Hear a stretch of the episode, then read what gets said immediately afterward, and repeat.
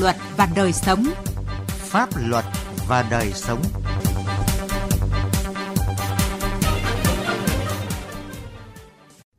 Xin kính chào quý vị và các bạn. Thưa quý vị, tai nạn giao thông khi xảy ra đối với xe khách đường dài thường gây thiệt hại lớn, đặc biệt là về người.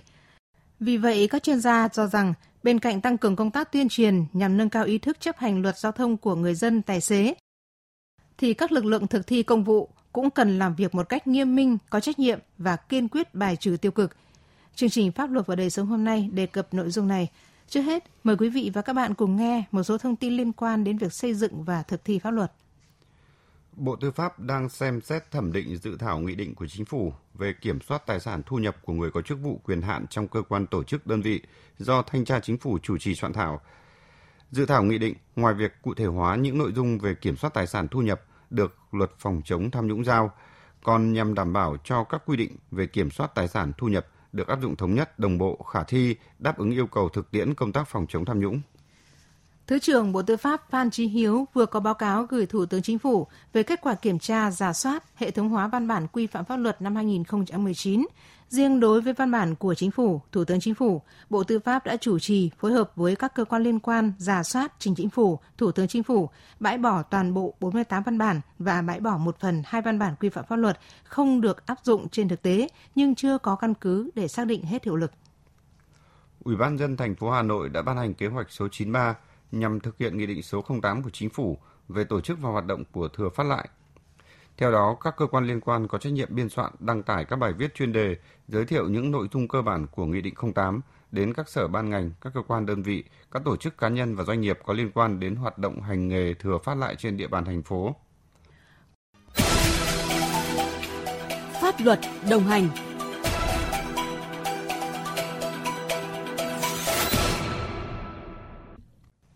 Thưa quý vị và các bạn, qua thống kê của cơ quan chức năng thì 80% số vụ tai nạn giao thông đặc biệt nghiêm trọng gây thiệt hại lớn về người và tài sản là do xe khách và nguyên nhân chính là do ý thức của lái xe. Các chuyên gia nhận định việc kiểm tra hành chính gắn với công tác tuần tra kiểm soát xử lý vi phạm là rất cần thiết, giúp người điều khiển phương tiện nâng cao ý thức tuân thủ các quy định pháp luật về trật tự an toàn giao thông và các quy định về an ninh trật tự an toàn xã hội khác, giúp ngăn chặn, xử lý có hiệu quả những hành vi vi phạm quy định của pháp luật. Phòng Cảnh sát Giao thông Công an tỉnh Quảng Ngãi vừa lập biên bản vi phạm hành chính đối với xe khách vượt ẩu suýt gây tai nạn được camera hành trình ghi lại từ ngày mùng 3 tháng 5. Trước đó, một clip từ camera hành trình trên xe ô tô ghi lại sự việc xảy ra lúc 14 giờ ngày mùng 3 tháng 5 trên cầu vượt Sao Huỳnh, thị xã Đức Phổ, tỉnh Quảng Ngãi. Xe khách biển kiểm soát 76B009XX loại 5 năm chỗ ngồi của một doanh nghiệp ở Quảng Ngãi đã chạy tốc độ rất cao, lấn làn, vượt lên một ô tô chạy cùng chiều và gần như đâm trực diện vào ô tô đang lưu thông ở hướng ngược lại. Đây là đoạn đường cầu hẹp, mỗi bên chỉ có một làn xe và là đoạn đường cấm vượt. Vì không đảm bảo tầm nhìn, nguy cơ tai nạn giao thông đối đầu rất lớn, nhưng tài xế xe khách vẫn bất chấp quy định. May mắn là tài xế xe ô tô ngược chiều đã đánh lái kịp thời vào sát thành cầu mới thoát được vụ tai nạn giao thông kinh hoàng. Đây chỉ là một trong nhiều vụ mà lái xe khách, xe container phóng nhanh vượt ẩu, tiềm ẩn nguy cơ gây tai nạn giao thông khiến người dân không khỏi lo lắng. Thực tế cho thấy, để xảy ra các vụ tai nạn giao thông xe khách, ngoài các nguyên nhân như cơ sở hạ tầng yếu kém, cơ chế chính sách bất cập, trách nhiệm của doanh nghiệp vận tải, thì nguyên nhân chính là do ý thức của người lái xe với các lỗi vi phạm chủ yếu là chạy lòng vòng, bắt khách tùy tiện, tránh vượt sai quy định, chạy quá tốc độ. Anh Nguyễn Công Hùng ở thành phố Hà Nội cho rằng lái xe là yếu tố quan trọng trong quá trình tham gia giao thông. Những cái xe khách thường là hay chạy về đêm, lại hay xảy ra tai nạn. Có nhiều nguyên nhân. Thứ nhất là đường xá của mình thì là chưa phát triển theo được cái nhu cầu phát triển của xã hội. Một phần là lái xe thức đêm nhiều quá sức, chạy ban đêm nghĩ là đường vắng, cho nên chủ quan, phóng nhanh. Khi có những cái trường hợp bất chắc, không xử lý kịp, tôi nghĩ rằng là đầu tiên các cơ quan chức năng phải có những cái biện pháp giáo dục, có những cái gian đe cho những ờ, chủ doanh nghiệp, những lái xe. Theo ông Bùi Danh Liên, nguyên chủ tịch hiệp hội vận tải thành phố Hà Nội, việc lắp đặt thiết bị giám sát hành trình khiến người điều khiển phương tiện ngày càng nâng cao ý thức tự giác chấp hành luật giao thông, phòng ngừa, hạn chế được tai nạn giao thông xảy ra theo dõi cái thiết bị giám sát hành trình này có cái tác dụng là, buộc lái xe hoạt động liên tục không quá 4 tiếng. Khi tai nạn xảy ra thì người ta truy cập lại cái tốc độ mà tức thời. Đây là một cái thiết bị coi như là một cái người giám sát của lái xe ngồi bên cạnh để phản ánh trung thực các cái hoạt động của lái xe. Cho nên là khi mà xảy ra tai nạn đó, thì người ta truy cập đó để người ta xem là cái trách nhiệm của doanh nghiệp là lắp đặt thiết bị giám sát hành trình chưa là giám sát và có cái, cái biện pháp để mà nhắc nhở lái xe khi mà chạy vượt tốc độ Thừa nhận vẫn còn những bất cập trong công tác quản lý, ông Khuất Việt Hùng, Phó Chủ tịch Ủy ban An toàn giao thông quốc gia nhận định thường xuyên tuần tra kiểm soát xử lý nghiêm các vi phạm là biện pháp cần thiết để lập lại trật tự an toàn giao thông. Các lực lượng mà làm công tác tuần tra kiểm soát thì phải tăng cường cái năng lực về mặt công nghệ để đảm bảo là tuần tra giám sát, phát hiện các vi phạm và xử lý vi phạm bằng các giải pháp công nghệ để nó không phải phụ thuộc vào con người, đảm bảo tính công khai minh bạch, chính xác và hiệu quả sẽ cao.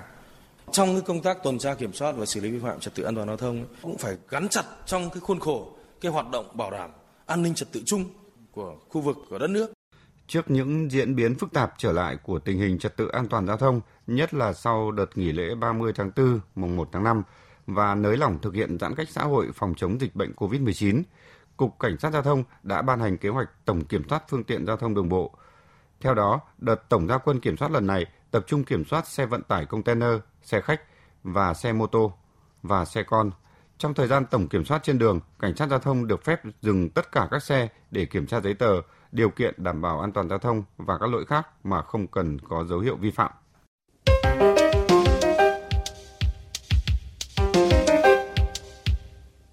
Thưa quý vị và các bạn, Hiệp hội Vận tải Hành khách Công cộng thành phố Hà Nội vừa có văn bản gửi Bộ Giao thông Vận tải, Hiệp hội Vận tải ô tô Việt Nam về việc đề xuất nâng tuổi lái xe hạng E trên 30 chỗ ngồi lên đến 60 tuổi.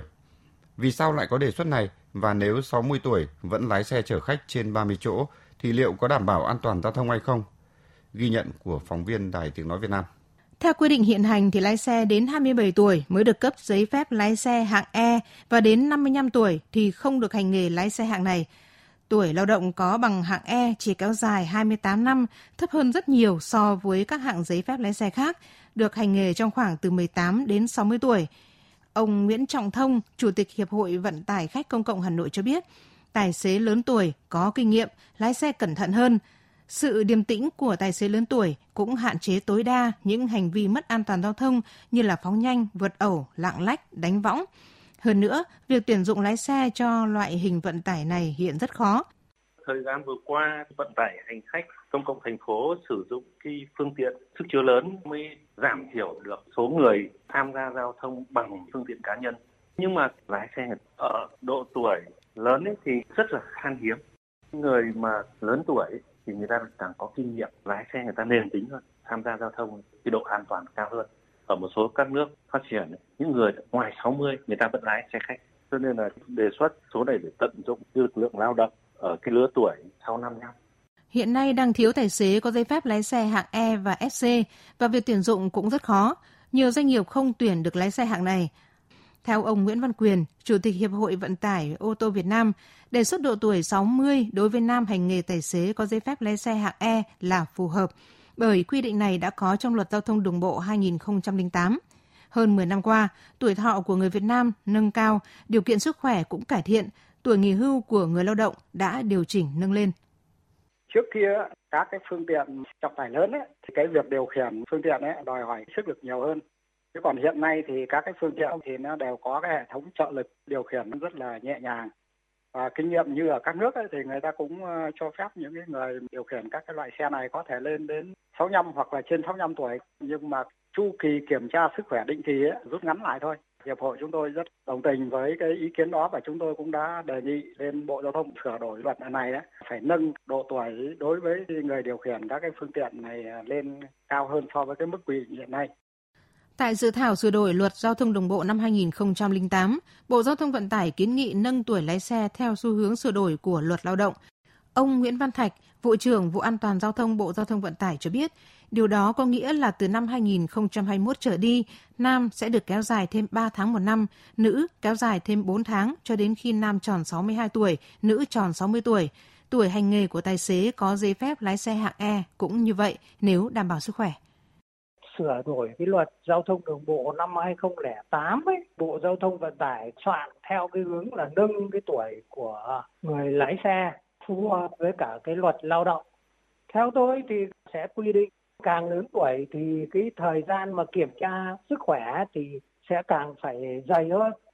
Ông Phạm Tùng Lâm, Cục trưởng Cục Y tế Bộ Giao thông Vận tải cho rằng nâng tuổi lái xe hạng E lên cao hơn so với hiện tại là hợp lý. Tuy nhiên, chỉ ở mức từ 57 đến 58 tuổi để đảm bảo an toàn cho cả lái xe và hành khách. Để đảm bảo sức khỏe mà lái xe hạng E thì chỉ tầm khoảng độ 57 đến 58 tuổi là phù hợp với điều kiện sức khỏe lúc đấy thì là đảm bảo về an toàn giao thông tham gia công việc một là sức khỏe hai là về cái tinh thần có thể đáp ứng được theo Tổng cục Đường bộ Việt Nam, tăng độ tuổi tối đa của lái xe ô tô chở người trên 30 chỗ, điều chỉnh theo tuổi lao động sẽ giúp tăng cường hiệu lực quản lý nhà nước, định hướng cho các doanh nghiệp đưa ra kế hoạch tuyển dụng nhân sự, góp phần xây dựng chiến lược hoạt động kinh doanh. Kinh doanh và pháp luật